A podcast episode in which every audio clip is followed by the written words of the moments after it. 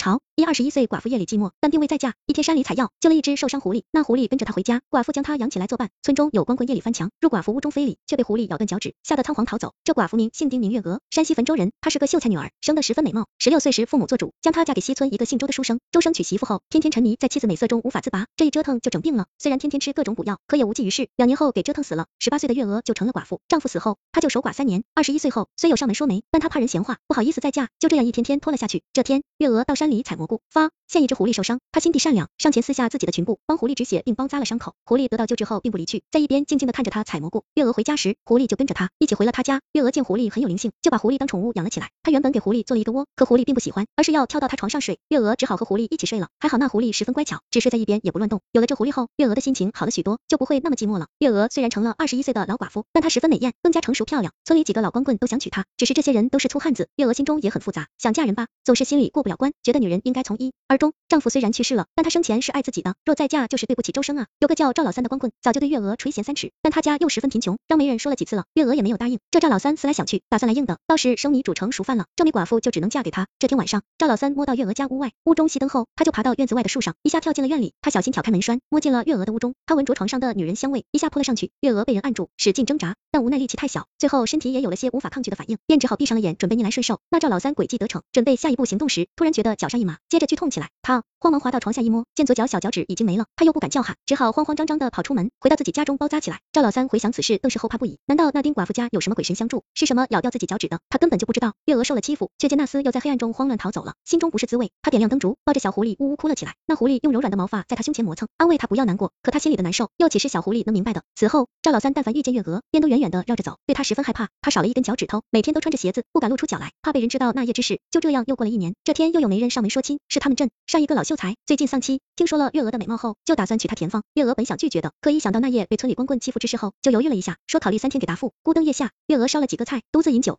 那老秀才，月娥也是知道的，和他父亲还有过一些交往，年龄也差不多，现在大概四十几岁，但自己也是二十三岁的老寡妇了，嫁给他还是比较合适的。只是这样做有些对不起前夫。月娥喝了几杯后，更添愁绪，一时间也不知道怎么办好。看着那坐在一边的狐狸，他夹了一块肉喂他，不禁说道：“狐狸呀狐狸，如果我真的再嫁了，你就要自己回山里生活了。”那狐狸一听，突然一张口说：“不许，我不许你再嫁，要嫁也得嫁给我。”月娥一听大惊，一下将筷子就吓得掉在了地上，看着狐狸一时间说不出话来。这狐狸一起生活了一年多，他竟然会说人话，难道是妖精？这时，那狐狸身上白光闪烁，往地上一滚，瞬间变成了一个美少年，竟然十分的英俊。那少年将月娥掉在地上的筷子捡起来，擦干净后递回她手里，看着她轻轻的说：“恩人姐姐，你不用害怕，我虽然不是人，却是山里真正的狐仙，我叫涂石，乃涂山氏后人。姐姐你救了我，我所以来到你家保护你。那天的恶人就是我赶走的。我们狐仙报恩，讲究以身相许，所以你不用愁嫁。等三年后，我就可以完全的化形成人了，到时我娶你为妻，我们白头到老。”狐狸又说：“他现在道行还不够，只能片刻化成人，叮嘱月娥一定要等他三年。”接着又白光一闪，变回了原来的狐狸。听狐仙说完，月娥十分惊喜，她也不怕，上前将狐狸抱进怀中。三年后，狐狸果然再次变成俊美少年，带着月娥离开了村子，进山一同修道去了。这个故事叫《狐仙与寡妇》，来源于净月斋民间故事，作者阿飞。心善之人有好报，丁寡妇救一狐狸，却得个狐仙丈夫，这也是极好的了。若没有这狐狸，她就被坏人给欺负了。现实中，我们也应该保护野生动物，人类已成为地球上最强大的族群，关心和保护弱小，不正是人类的美德之一吗？